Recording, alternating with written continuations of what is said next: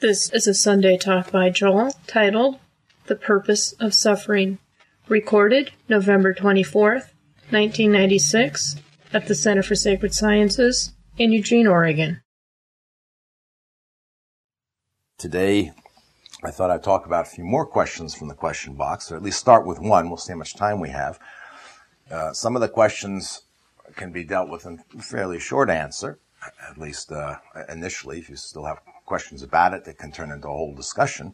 Uh, some of the questions are cover a lot of uh, a larger area, uh, more ground, and this one today covers an enormous field, but um, we'll try to get some handle on it.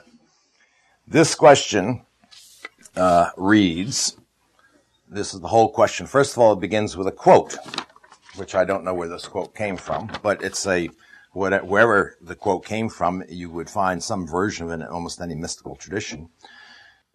Grant that I may be given appropriate difficulties and sufferings on this journey, so that my heart may be truly awakened and my practice of liberation and universal compassion may be truly fulfilled. So in a sense, it's a prayer to have suffering. So the question is, any comments? What me suffer ick? Why would someone, why would someone want to suffer? What is the purpose slash role of suffering? So I think we can make that the topic of this. What is the purpose or role of suffering in life? The ultimate answer, that is the answer from the point of view of enlightenment or gnosis or liberation, is that suffering doesn't exist. So in that sense, it has no role. And you'll find this in one version or another. Galen. Hi. Didn't mean to create that kind of stir. That's okay. Haven't seen this man for a year almost, I think. The, the topic is what is the purpose of suffering? Oh, goody. nice cheery one this morning. We're going to have some fun with it, though, I hope. Anyway, this idea that there is no suffering is a radical, shocking idea. But you will find some version of it in all the mystical traditions. Here's Bokar Rinpoche. He's a Tibetan Buddhist. He says, what is suffering? What is death? In reality, they do not have any existence. They appear within the framework of the manifestations produced by the mind wrapped up in an illusion just as they appear in a dream. In the emptiness of mind, there is no death. No one dies. There is no suffering and no fear. So he's speaking now from the point of view of enlightenment. What this is what is to be realized. There is no one uh, here who is suffering or dying. Rumi, who is a uh, great poet of Islam, a Sufi, writes, "We and our existences are non-existence. Because of the darkness in your eyes, you imagine that a nothing is a something. And at another verse, he describes our predicament as uh, as thinking that we are uh, individual beings and being um, uh, attached to worldly things, as a nothing has waylaid a nothing. The early Christian mystics said that evil wasn't a thing. It was really an apparent privation of the good.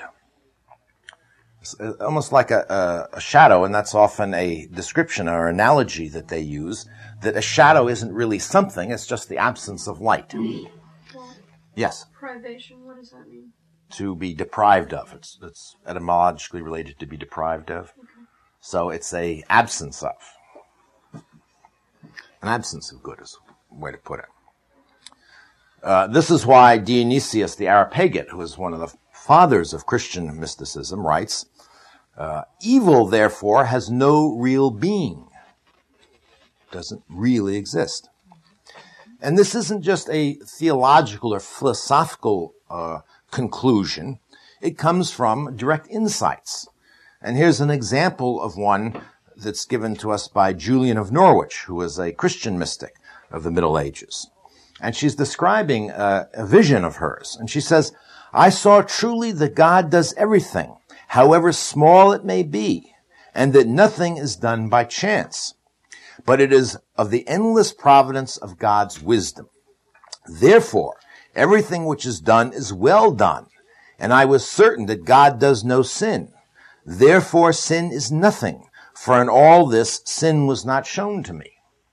Of course, in the Christian and um, Judaic tradition, sin is the root cause of suffering. So no sin, no suffering. The way that gnosis or enlightenment puts an end to suffering is through this realization that it never existed. It's, it's not a solution, uh, a practical solution, the way we normally approach suffering. Here's how Shankara, the great Hindu mystic, describes it. He says, until now I have been dreaming. In my dream I wandered through the forest of illusion, from birth to birth, beset by all kinds of troubles and miseries, subject to reincarnation, decay, and death. Now by your infinite compassion, O Master, you have awakened me from my dream. You have set me free forever. You know, this is uh, almost exactly what Jesus said in the Gospels. He says, know the truth and the truth shall make you free. And he's talking about being free from sin and all the consequences of sin, suffering and death and so forth. And the word he uses there, the know, is a translation of a Greek word because the Gospels were originally written in Greek, and that word is gnosis, and this, this very special word that means n- not just any sort of knowledge, but this direct, immediate perception of ultimate reality. So the, from the ultimate point of view, this question, what is the purpose of suffering, is kind of like asking, what is the, what role do unicorns play in forest ecology? yes, none. Now, you see, if I believed in unicorns and asked you that, uh, what role do unicorns play in the forest ecology? And you said, well, uh, really none because they don't exist. Uh, then you might say to me, uh, or, or I might say to you, yes, I know that's that highfalutin philosophical, mystical stuff. I mean, but tell me really, practically, what role do they play? You know, how can I, if I go to the forest, what, uh, can I see the plants that they eat or their droppings or whatever? So we, we tend to, we hear the teaching of the mystics. I mean, we hear the words, but we tend to dismiss it because we think, well, that's just so far out. That's so radical. That would never apply to me. But mystics are, are really talking about your situation now, as is, right now, not something in the future, uh, not something tomorrow. But we must admit, from the standpoint of the dream, suffering seems very real. And in fact, there would be no uh, mystics, there would be no mystical path, there would be no mystical traditions, except for this uh, apparent uh, uh, reality of suffering. That's what the mystical path is all about. It's about putting an end to suffering. It's about putting an end to something that doesn't exist. This is mystical paths are always paradoxical this way. You know, that's why it's called mysticism. Mysticism comes again from a Greek word that, that is related to our word mute. It means you can't really speak about it at a certain point. It transcends words. But we can ask then from this, the point of view of the dream, the point of view of delusion, what is the purpose of suffering within the dream? Because it's not just suffering that's an illusion, it's the whole experience of our being separate from all this and that this world has some sort of objective uh, existence and so forth. So uh, suffering certainly does appear in the dream. So what role does it play in this dream? But before we can answer that, we have to ask, what is the purpose of the dream as a whole? Why should there be a dream as a whole? And one of uh, a, a, typical answer that's given in the Hindu tradition here is expressed by Laleshwari. She was a great uh, uh, Kashmir saint from the 16th century, I believe, uh, and she was a follower of Shiva. And she says, in the undifferentiated consciousness, the play of birth and death goes on. But ordinary people misunderstand it. It is simply the play of Chitta Shakti. Chitta Shakti is the uh, power of consciousness to manifest things. We might say in our terms the power of imagination. Just the way you can think up things, the way you can dream things. So in the, particularly in the Shiva tradition, uh, Shiva's creative power is Shakti. The word play here is almost certainly a translation of the Hindu or Sanskrit word Maya. Uh, Maya is a, the word means illusion. If you read Hindu and Buddhist texts, they always talk about this world as Maya. It's like a dream. It's like an illusion. But Maya itself has an interesting etymological root in Sanskrit. It's related to words like creativity, imagination, uh, uh, magic, uh, conjuring. Uh, it really has this sense of uh, that this creative power, and especially when it's translated in the West, we almost always think of it as something negative but it has this other side of it. Here's how the Tibetan master Longchenpa uh, talks about this from the point of view of enlightenment now. He says, all that is has me, universal creativity, pure and total presence as its root. How things appear is my being. How things arise is my manifestation. Sounds and words heard are my messages expressed in sounds and words. All environments and their inhabitants, life forms and experiences are the primordial state of pure and total presence. So he's, notice how he's describing this, this point of view of this uh, universal creativity. All this appears from this universal creativity that comes out of this what he calls pure and total presence, what we would call uh, consciousness itself, uh, what the Hindus would call Brahman, what the, the Christians and, uh, would call the Godhead.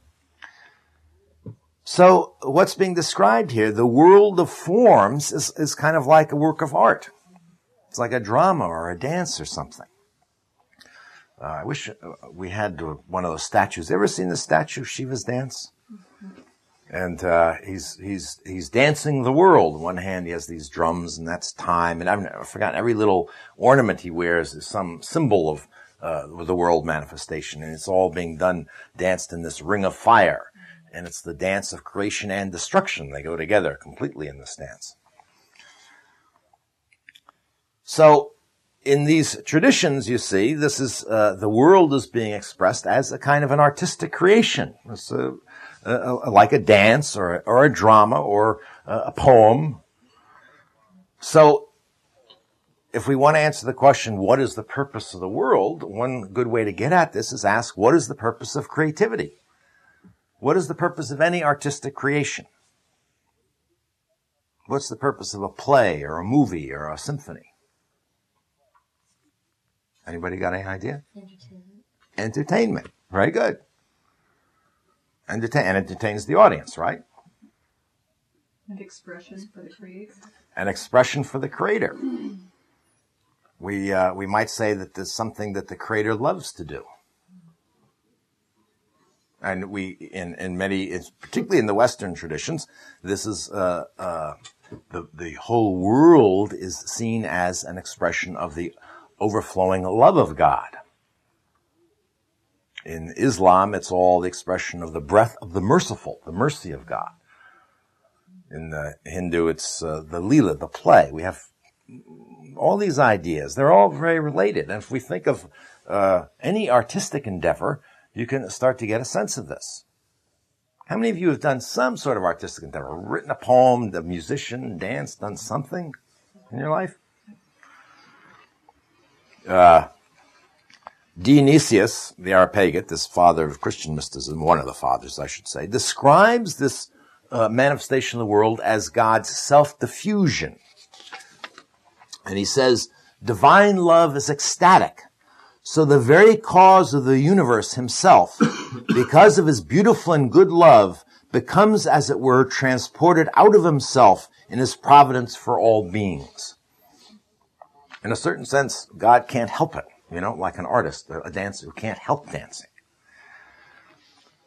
So it's the desire of the artist to give expression to what? Why, do, why does an artist want to express, or what does an artist wants to express? His or her experience. His or her experience. Yeah. That's certainly part of it. Yeah. Share it with others. Share it with others. Sometimes they're just a burning within that's even more fuzzy in its definition. Yeah, it's sort of like a ecstatic, a divine love, energy, yes, that's overflowing. But also, have you ever uh, created a song or a poem or something and not known what it was going to be like until afterwards? Right? In a certain sense, art is a journey of self-discovery. It is uh, finding out what your own what is, your own potential is. It's not just regurgitating experience. Certainly, you rely on experience, but something uh, comes out of it that surprises even you in a certain sense. That was already there in an unmanifest form, but you don't know it until it becomes manifest. So art is a way of knowing yourself, right? Uh, in this sense, we can think of God as, or the ultimate, or the divine, or consciousness, whatever word we want to use. We can think of as being both the author and the audience, uh, expressing the potential that is in this consciousness, and then enjoying it, uh, appreciating it, and coming to know itself through this process. In fact, this is just the way the Sufis explain the world, and here's what Ibn Arabi, one of the great Sufis, says about this. He says, the movement that is the coming into existence of the cosmos is a movement of love. This is shown by the, the apostle of God in the saying, I was an unknown treasure and longed to be known, so that but for this longing, the cosmos would not have become manifest in itself.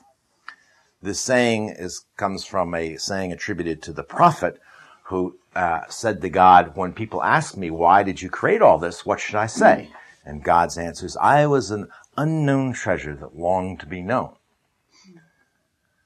Now, in, from the ultimate point of view, there is, there are no individual people here knowing this. It's only God knowing it.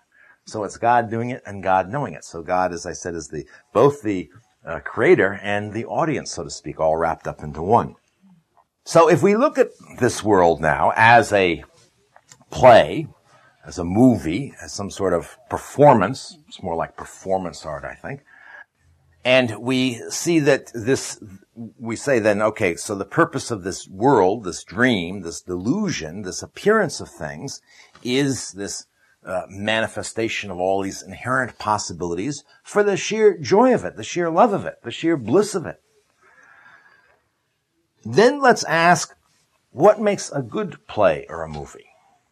What makes an enjoyable play or a movie? An, an, an entertaining play or a movie?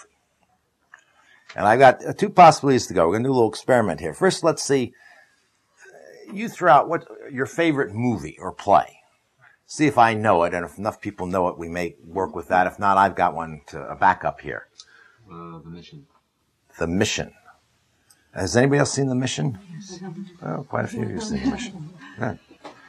Okay, let's see. I think we can work it. I remembered enough. I don't remember the characters' names. Do you remember the characters' names? Rodriguez, I think, was Uh, one. Rodriguez, yeah. I remember the actor's name. Mhm. Jeremy Irons. Rodriguez was the shadow aspect of everything. Right. Jeremy Irons played, uh, did Jeremy Irons play? The monk, but we're not. He was, a, he the, one of the Jesuit priests. Let's hold that for a second. Let's see what else, throw out, uh, uh, what else we can come up with here. Something maybe more familiar, a little easier. The Wizard of Oz.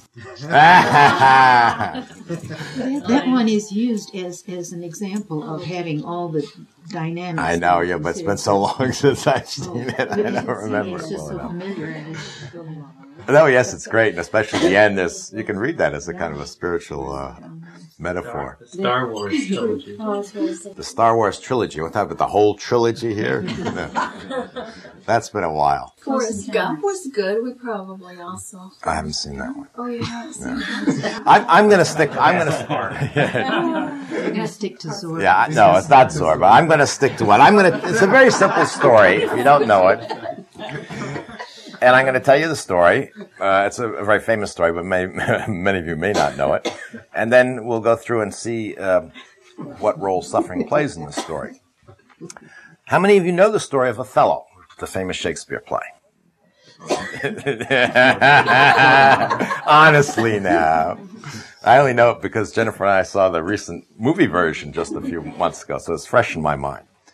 It's a simple story, but it's got a lot of nice elements in here that we can have fun with. Um, Othello is a Moor, so he's from Spain. He's a black guy from Spain. This takes place, must be the 1500s during Shakespeare's time. I think it's contemporary of Shakespeare's day. It's supposed to be contemporary. And he's a military commander, and he's hired by the, the state of Venice, the little city state at the time, Venice, to conduct an expedition to Cyprus and to get rid of some Turkish pirates or something. I've forgotten what it is. But so um, Othello is in Venice as the story opens. And Othello falls in love with Desdemona, who is the daughter of a senator in Venice. And she's in love with him. and they uh, would like to get married, but because Othello is a black Moor, uh, her father isn't delighted by that prospect. So they run off and elope. Now, it's interesting actually because uh, the very fact that the Venetians would have as much respect for him uh, to hire him to lead an expedition uh, tells you something about their attitudes of the day. It was not quite the same as we have uh, in our culture. Actually, quite a bit more liberal in that sense. But in any case, the the uh, marriage would uh, would not have been approved of by her father, and so they have to elope. Now, meanwhile, Othello has a lieutenant or a, a uh, sub uh, sub lieutenant named Iago who has uh, been passed over for promotion, and Othello has given Cassio the second in command, and Iago thought he should have it, and so he's furious and he's plotting revenge against Othello for this slight.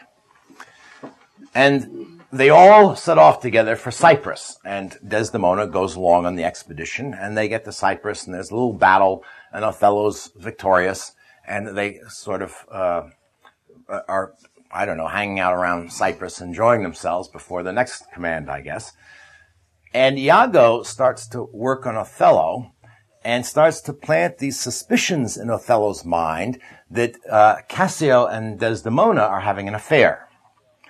And the the art of the play here is this this villain Iago is written so marvelous, marvelously by Shakespeare.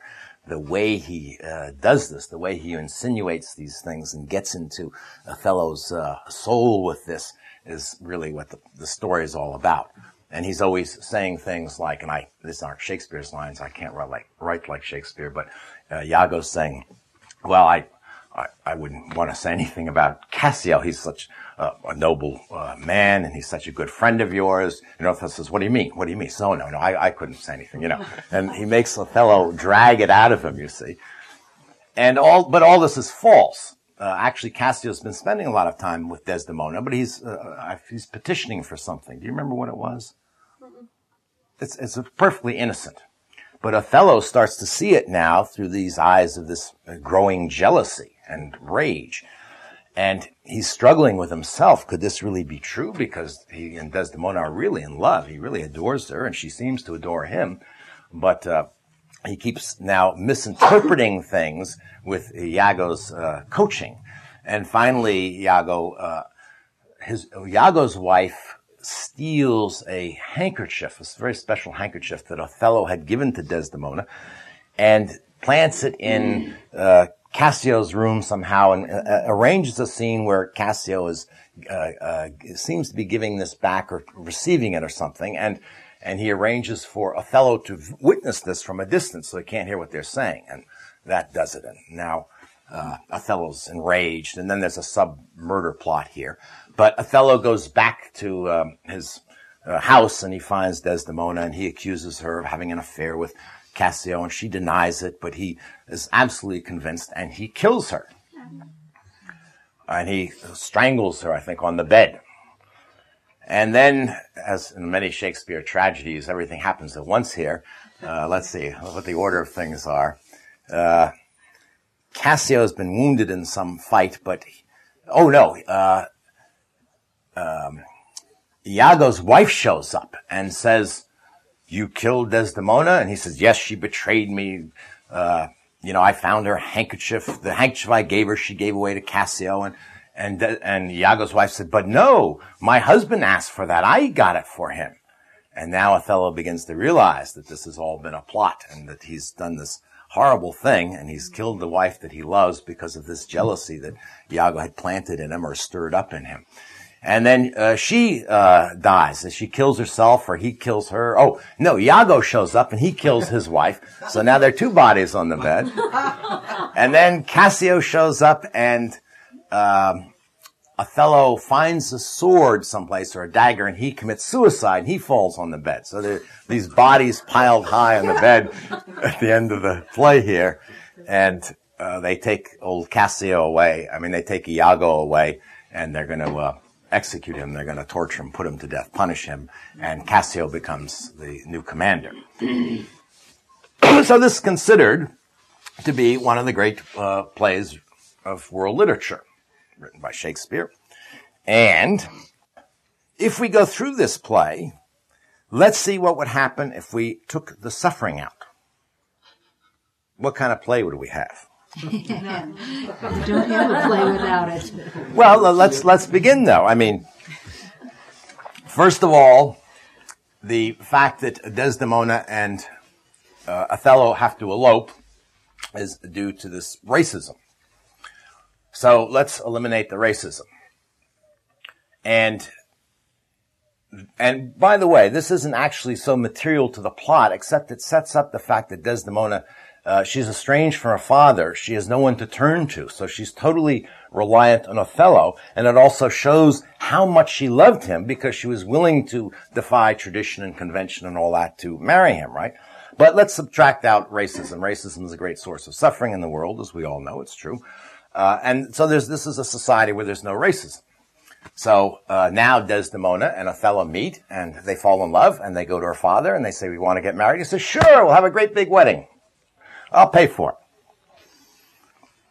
So that's nice. This is be the first act. You, you see them go to the father, and, and he says, "Yes, of course I approve. He's a fine young man, this Othello here. But wait a minute, he's a military commander. Now, war is a big, big source of suffering, so we have to make him into something else, not a military commander.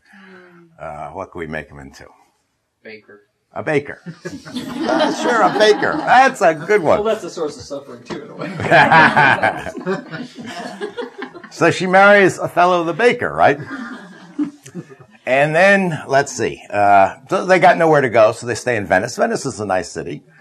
Now, let's say we're let's let's visualize this filming this uh, here because I think we'll get more mileage out of it. We're going to film this place, so we see them we see them meeting and we and we see them falling in love, and they go to the father and they want to get married. He says sure, and there's a big wedding, right?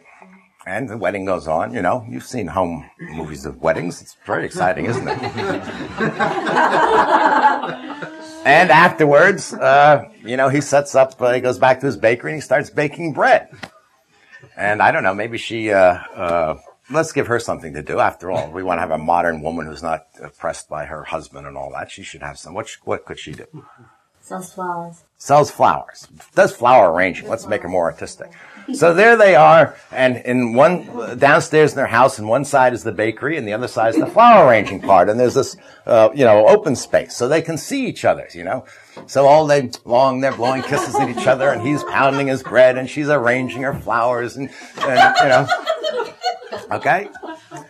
Now we could we we got to have a little kind of interest here. Now, really, there should be no jealousy in this world because that's a tremendous source of suffering. But we might be able to work in some kind of misunderstanding. So maybe Cassio starts coming by and stopping at the flower shop and talking to um, to Desdemona, and now there we see them. He's pounding his bread, and he looks over and he sees she's with Cassio. They keep talking, da, da, da, da, da. and. Uh, uh, so Iago stops in, and uh, and, and Othello says, "Iago, what's what is going on? What's the secret they've got going here?" And Iago says, um, uh, "Oh, I, I don't think it's anything. It's, uh, um, but who knows? Maybe they are plotting something." So Othello gets a little worried. And he tries to talk to Desdemona about it, and she says, "Oh no, it's nothing. He just he likes flowers. He's interested in flowers and so forth." and and uh, Othello's getting more and more worried and more and more worried. And finally, Iago says, "You know, we should really have a talk." And Othello says yes, and so they go out and they they take this long walk. It's at night, and they walk down by the canals, you know, and there'll be a, a very uh, dramatic scene with lots of dark lighting. And Iago said, uh, "There may be there may be something going on between Desdemona and Cassio. I don't know." But uh, I, I do think we should talk more about it. And how do you feel about these things? Are you a, a jealous guy? Are you a modern guy who's willing to give his wife room to explore her nature and this and that? And they had this kind of conversation. and uh, so finally, Othello says, "Well, I, I do love her, and I of course would like her just to be faithful to me. But she was young when we got married. She didn't have many experiences, so maybe she needs some experience, and I will I will accept that, and so forth. And so he's not feeling too hot about this Othello, but he's you know willing to accept it. And see, even now we have to have a little suffering in here to get any kind of interest going. and they come back to the house, and he's kind of dejected and uh, says, well, look, let's have a drink. Let's go down into the bakery and we'll have a drink. And, uh, they open the door and they come in and it's all dark. And suddenly everybody goes, surprise! And it was his birthday. And they'd been planning a surprise birthday party for him. They weren't having an affair. Yeah, and there are flowers on the table and the lights come on. And, and there's music and then a dancing, you know. That's a very exciting story, isn't it? the truth of the matter is, if you think about it, and you can do, do this exercise with any of your favorite movies, like The Mission or something, start taking the suffering out of the story. Start to subtract it out and see what happens to the story. What happens is boring. I used to work in Hollywood and uh, behind the scenes, and uh, I know what it is to create a, a, or try to create a big hit blockbuster movie that everybody's going to want to pay lots of money to see. And you cannot make a movie out of uh, boy meets girl, uh, uh, boy and girl fall in love, and they get married and live happily ever after. It doesn't. It's not a movie. You can't do two hours of a wedding. It's boring. we perceive it as boring. right? well, it depends what we mean by happiness here. That's interesting. Okay. Good drama needs conflict. The essence of drama is conflict. It is conflict. And believe me, uh, playwrights and screenwriters and stuff sit around thinking up interesting conflicts, thinking up problems to give to their uh, uh, protagonists. Heroes need challenges. There has to be some challenge here. Lovers need obstacles. Romeo and Juliet meet, fall in love, have a big wedding, and go to the seashore is not a movie. It's not a play. Nothing happens. Saints need trials and tribulations. Otherwise, why? We don't know their heroes. We don't know their true lovers. We don't know their saints. Until there's this kind of testing. Do you see what I mean? Until it's brought out for them as characters. One of the, one of the great uh, devices in uh, films, particularly in modern uh, day and age, is to take an ordinary person and put them in extraordinary circumstances and see how they rise to the occasion. Do you know what I mean? Uh, this is one of the most common uh, uh, themes, not even really a theme, but a situation you'll, you see over and over and over again you'll find in movies.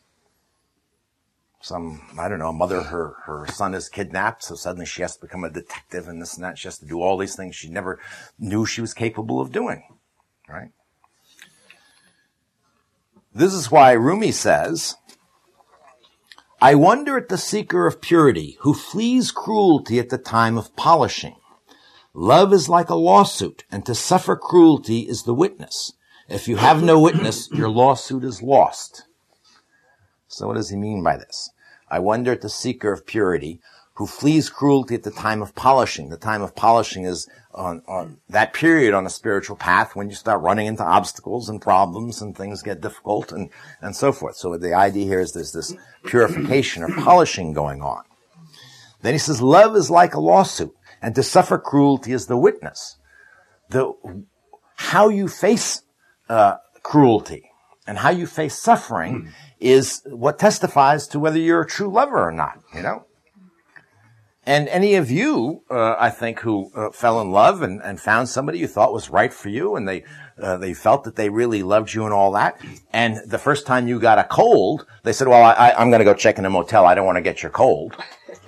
you begin to wonder what sort of love this is. Do you know what I mean? Every little inconvenience, they're running off. They don't want to be exposed to this sort of stuff. I mean, if they if they're not willing to put up your germs from a cold, what's going to happen later in life when things really get tough? You know. So how do we know uh, that people truly love us? There's a certain testing going on. We watch people. We see how they react in certain situations, right? Because we want people we can rely on. But how do we don't know that in, unless the situation brings it out in us? So he's saying that uh, love is like a lawsuit. It's like uh, going to court, and in order to win a lawsuit, you have to have witnesses. And he says that uh, uh if you have no suffering, if you've never suffered, you have no witness. You have no way of knowing what's what you're made of here. You see, you see this image here. Now we can then think of spiritual seeking here, as Rumi starts to talk about, as the ultimate drama within the big drama of life, this big play, this big dream. Through spiritual seeking is the way this divine treasure, as the Sufis talk about it, becomes fully known in human form through enlightenment, through gnosis.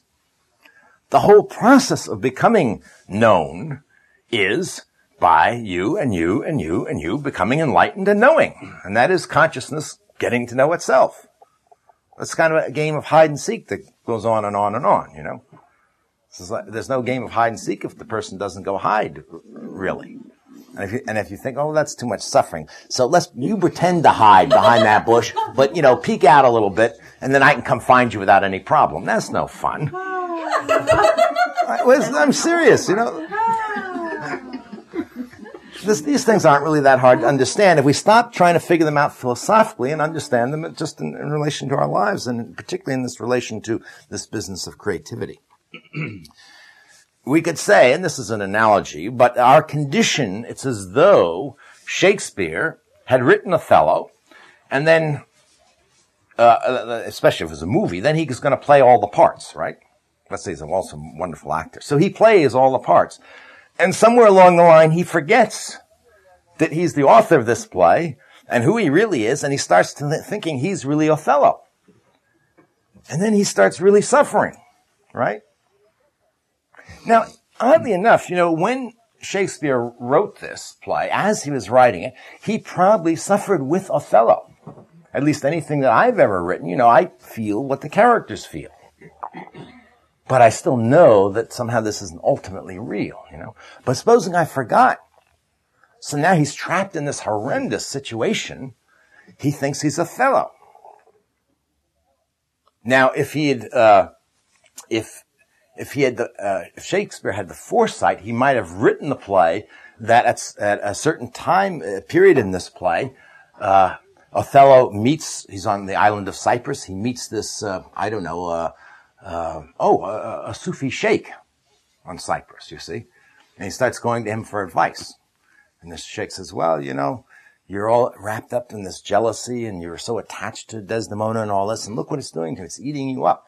Maybe there's something beyond uh, what's going on here. Maybe there's something that transcends all this. And then the play would have been how Shakespeare, who thinks he's Othello, discovers that he isn't Othello, he's Shakespeare. That would be an interesting drama. Very, uh, a lot of twists and turns in that one. The motive for our going on a spiritual path is the suffering just the way the motive for people doing things in a drama is a suffering or a challenge or some obstacle. if there's no motive, nothing happens. If Romeo and Juliet get married and live happily ever after, that's it. There's nothing, there's nothing motivates them. The story of Buddha is a classic uh, story that, that, that is just about that. And this is a little drama the, the Buddha grew up in a, a, very wealthy household. He was a prince. His father was a warlord or whatever.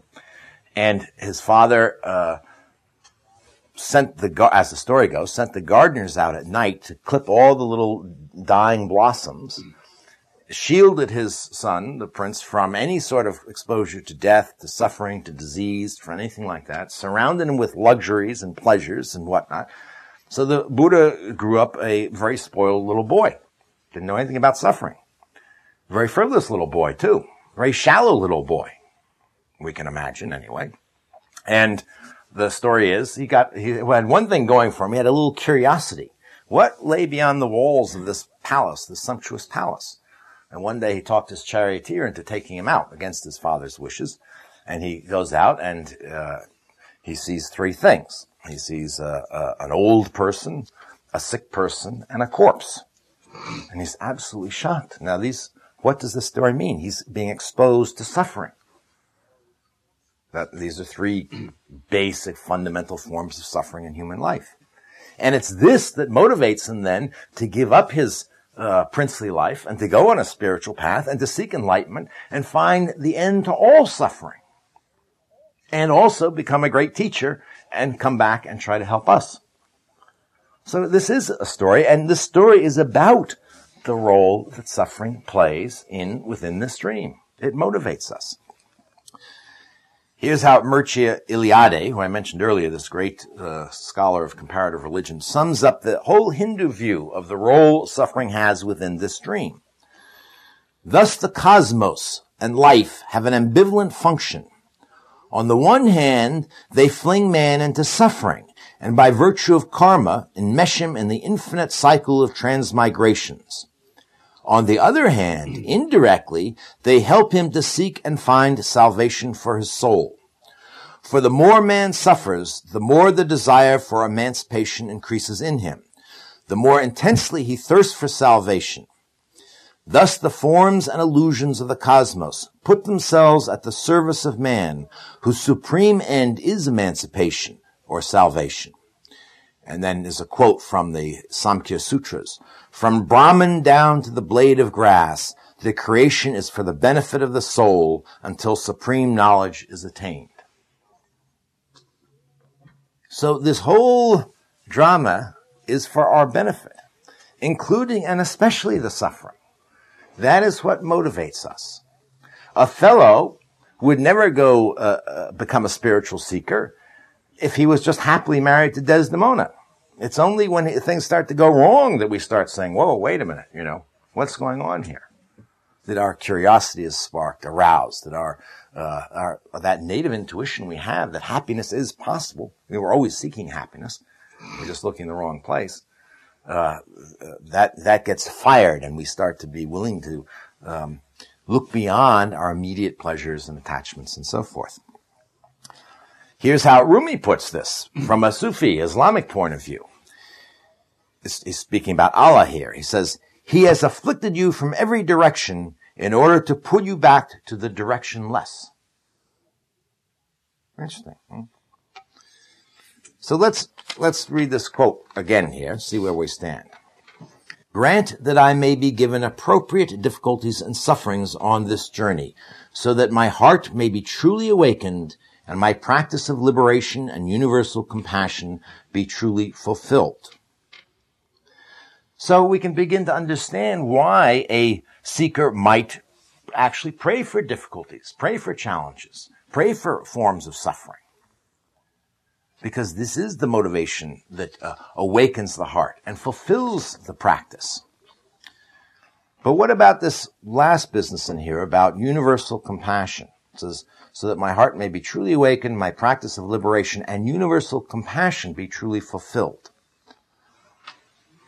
Well, compassion means literally to suffer with. Passion and calm with suffer. Passion in the, in the classic Latin sense meant suffering.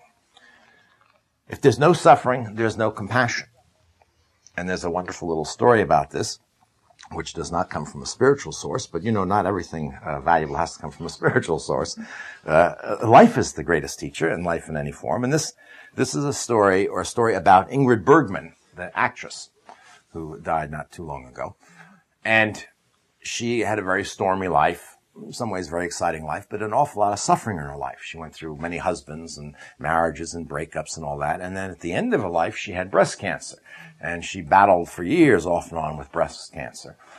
And she wrote her own autobiography and it was published and it was a bestseller for a while. And somebody afterwards came up to her and said, Oh, I read your book and I had no idea the suffering you had in your life. I thought it was just all glamorous. And to read your book, all this suffering, I, I, am so sorry. I feel so bad. You know that. And Ingrid Bergman says, don't feel sorry for me. She said, I'm glad I had that suffering in my life. She said, I would not know anything about other people if I hadn't experienced this. She said, I feel like I really know what it means to be a human being and I can really relate to people. That if I had no suffering in my life, I'd just be a shallow, you know, dingbat. well, she would have probably. Uh, I just love the way you put things. That's all. Every now and then. I'm just a slave of my culture, like all the other mystics. anyway, but there's a lesson in here, and she had the wisdom to recognize this. Do you see? It's not that we would necessarily go out and choose to get breast cancer. And it's not that if you found out you had breast cancer, you wouldn't want to treat it. And all this is part of the play in here also. But it's also taking that broader view of things that we are going to have suffering in our lives as long as we're not enlightened. So given that fact, how are you going to view it? What are you going to do with it? Are you going to spend your life in terror of it, running, hiding, trying to get away, like trying to get away from your own shadow? Or are you going to embrace it with a kind of wisdom? Even though you may be trying to alleviate immediate problems, but in that process, see a deeper value of it. So that's really the role that suffering does have in our, uh, within this dream, this drama. And without it, there would not be much of a drama. And finally, we might also say that why is compassion, or we might, we might, let me put it this way. Finally, we might ask the question, why is compassion a spiritual value here? Why would someone pray to have universal compassion? Why not just skip that part and become uh, truly awakened and liberated from suffering? And we might say that that uh, the experience of suffering at the deepest level, I'm speaking a little metaphorically here, is God's way of ensuring that people who do walk the spiritual path and do become enlightened don't end up as solitary realizers. That's a term from the Mahayana tradition, and it's a criticism of people who follow a spiritual path only for their own sake, and just looking for their own relief of suffering, and so now they're free and they don't care about anybody else. In point of fact, if you have suffered in your life, and if that is what's motivated you on a spiritual path, a, uh, and you become enlightened, a funny kind of paradox happens here. And I don't know how, really how to explain it without it seeming mysterious, but then that's the name of the game here. This is mysticism after all.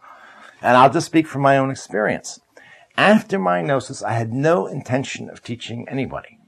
I did not even see anybody to teach. I did not see anything wrong. I wandered around for days and days and everything was perfect.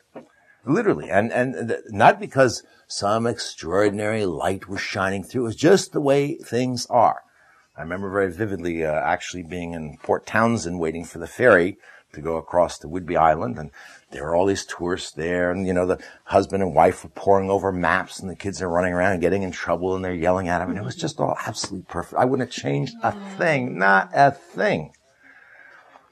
And I began uh, meeting then people again. I started staying at these communities and so forth.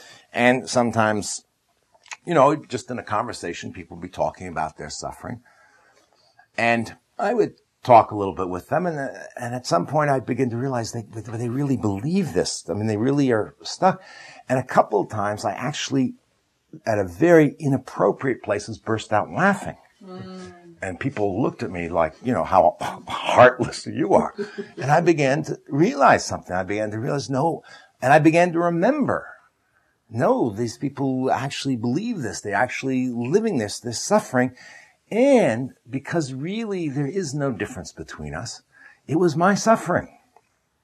It's not personal anymore, so there isn't personal suffering, but it is my suffering. It is, all of our suffering is our collective suffering. And so this prayer to be awakened, not just the the the enlightenment part of the liberation. Actually, in a funny way, they go together. But also that sense of compassion is equally important. Equally important. So this, I think, is a is a wonderful prayer. Uh, a very wise prayer and a prayer that takes a lot of courage to pray. I would, the only thing that I might question here is there's a little bit of um, uh, hesitation. Grant me that I may be given appropriate difficulties and sufferings, and that's written big there. but it's a good start. You start praying for that, and then then the question is, what is appropriate? And then when big ones come down the line, say, wait a minute, wait a minute, is this not appropriate? That forces you to look at it and say, you know. so are there any uh, questions about this subject? Yes. What's the difference between this feeling pain and emotional response and suffering? Because it seems to me that the Buddha, once he reached enlightenment, would still feel pain and respond emotionally, but was not suffering. Right.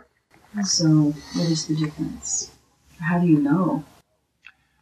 Well, you know, I mean, this is this is why you are your own authority on a spiritual path. When your suffering is ended, there's nothing more to seek, so that's it. And you you're the only one who really can know that. I mean, nobody else can look at you and tell you that. And that is how you know that that's the end of the spiritual path. That's precisely how you know. Does attachment have anything to do with that? Uh, yes, attachment has a lot to do with it, but even more deeply than attachment, here. Here's a gong here.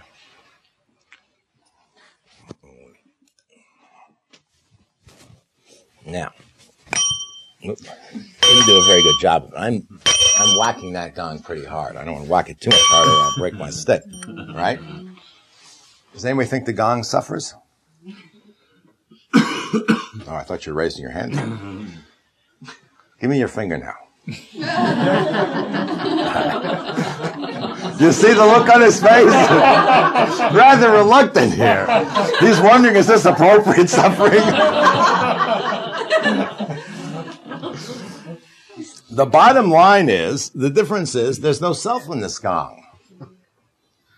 Look around you. I wouldn't do this to my cat because my cat has a sense of self. But uh, some people wouldn't do this to a tree.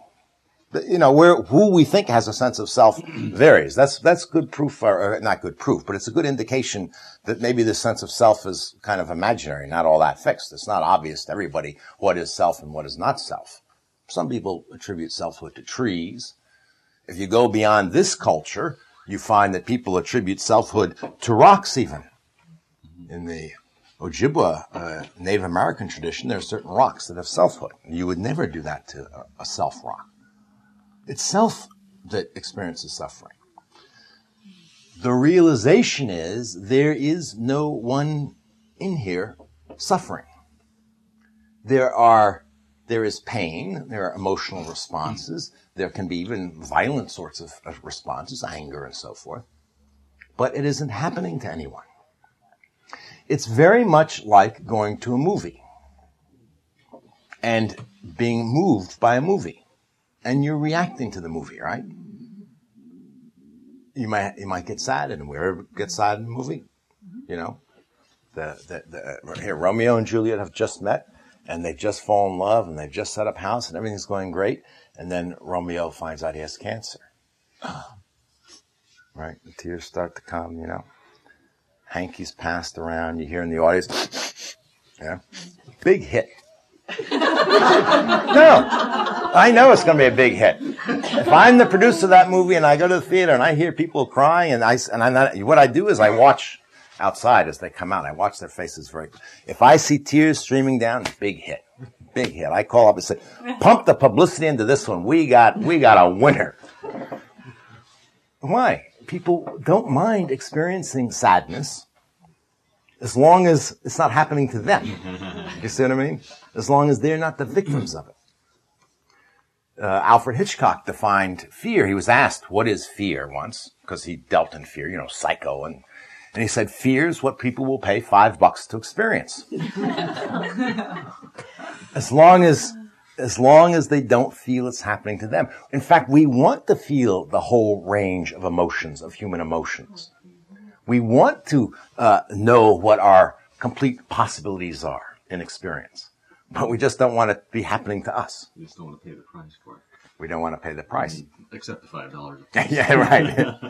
and and and that's why uh, we think we do pay the price, and that's precisely our delusion. It, we are there's no price to pay. It is free right now. You don't have to go to the movies. Although I like movies too, you know, that's part of the play as well. The play within the play within the play. So it's a very difficult question to answer, but if you look at your own experience in terms of those activities that you do, and, and uh, uh, entertainment is 90% about this, where you can forget yourself. Sports activities, uh, going to the movies, um, I don't know, whatever you like to do, where you lose yourself. Why are we so attracted to that? It's not losing ourself in the sense that experience isn't going on. There can be tremendous energy in that. Go to a sporting event, you know, and you see the fans when their their team is winning, you know, and they leap up and are screaming, ah, you know. It's like the merge with this mass of just energy. Right? So it's not it's it's something much more subtle and has or let me put it this way. I'll put it to you technically. The way Dr. Wolf, my teacher, expressed it. Enlightenment has nothing to do with a change of content in consciousness. It's not that some things that were there before are no longer there, and some things that weren't there are now there. Unless you think of self as a content of consciousness. But even that is, it's seeing through or seeing that this sense of self is purely imaginary. It's an, it's an imaginary boundary that that's part of the play and part of the game and can be redrawn or dispensed with or put back or whatever. And it isn't really there. That's what it means to say suffering ends.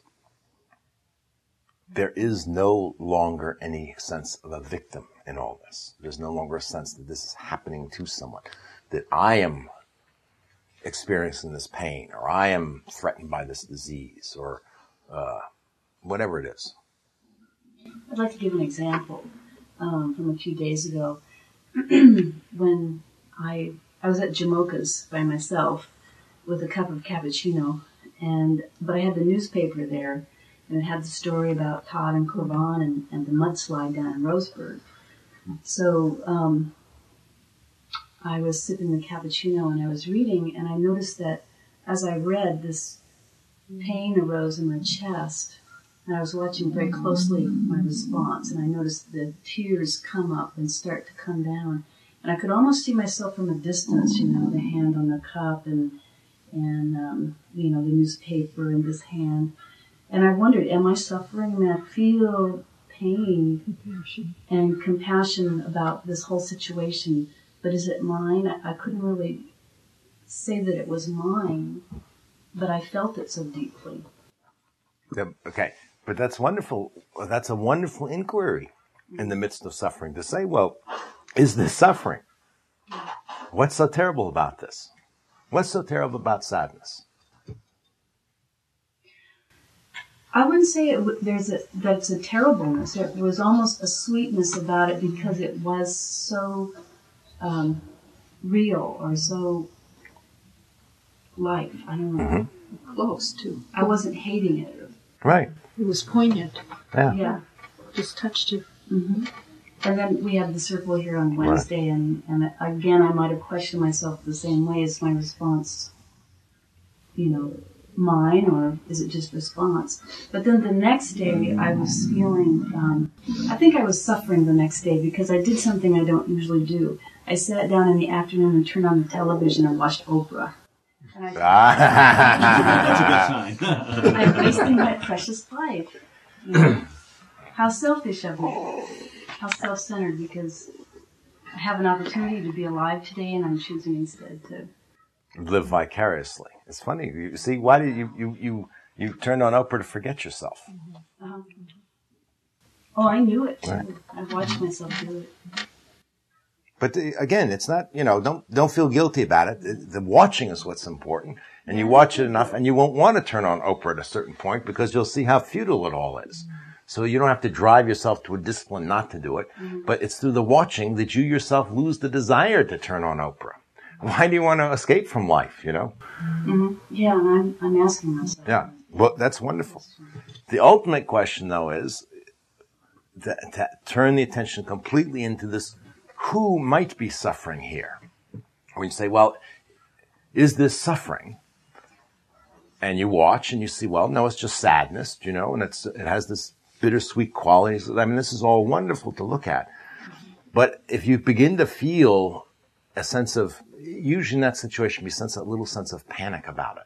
It will be a clue that, that this is happening to me. And one of my, you know, uh, I have friends who have just lost their close friends in this freak, weird accident, you know? And that you, you feel that and then turn the attention and say, okay, so there's this little, even this little sense of panic or whatever is arising. But who's that happening to? Is there anybody in there that it's happening to?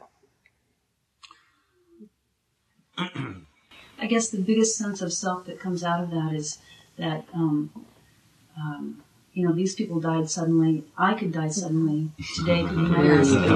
Why aren't, why aren't I living up to my potential? Why don't I wake up right now and, and live this moment instead of watching Oprah? Well, this is what the Buddha decided to do. Why, why don't you wake up right now? I don't know. What are you waiting for, Mary Song? I don't know either.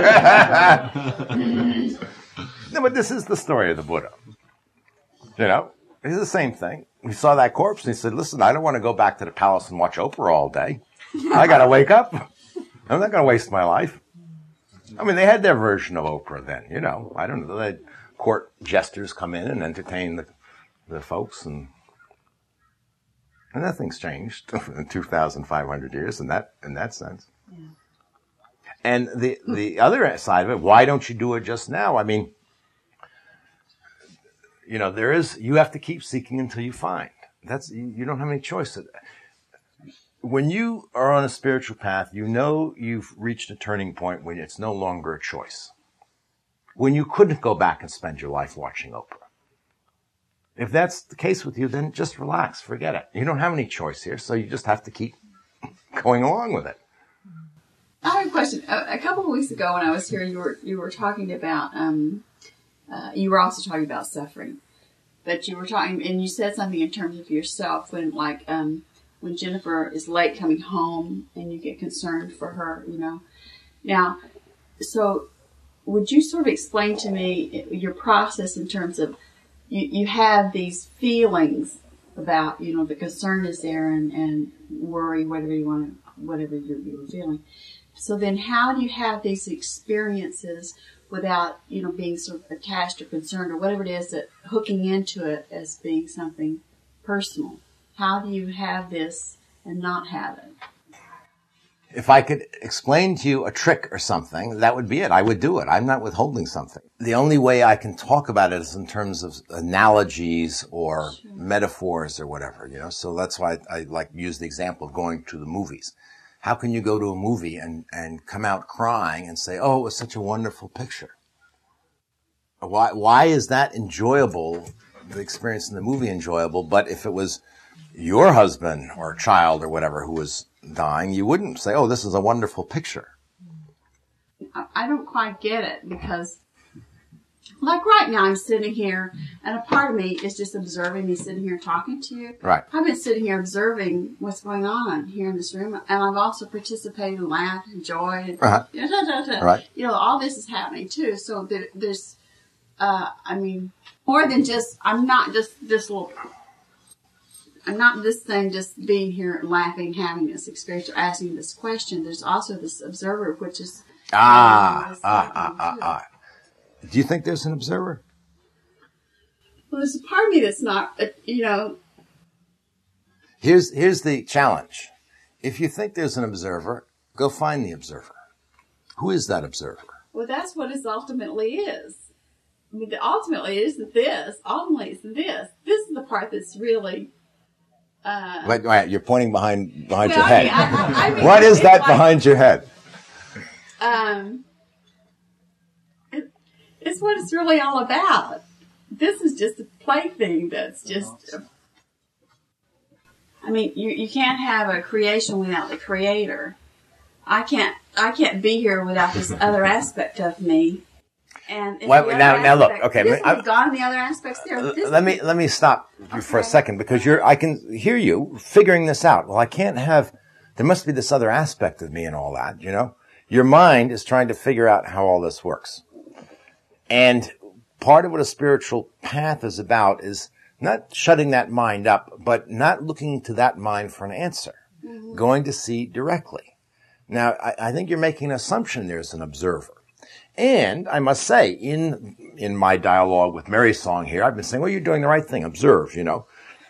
But ultimately, what you want to try to find is that observer. Who is that observer? What is that observer? What does it look like? Or how big is it? Or what color is it? Or whatever. What is it? What is that observer? it's everything. It's everything. Then, then what's the problem with death, for instance? Nothing. Oh, When I get, you know, nothing. when, what, what do you mean when you get what? When I am.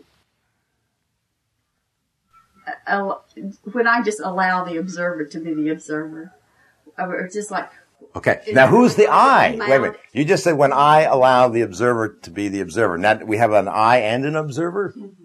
Well, okay. uh, I mean, we're multiplying no, cells here rapidly. No, no, no, no, no, no, no, no.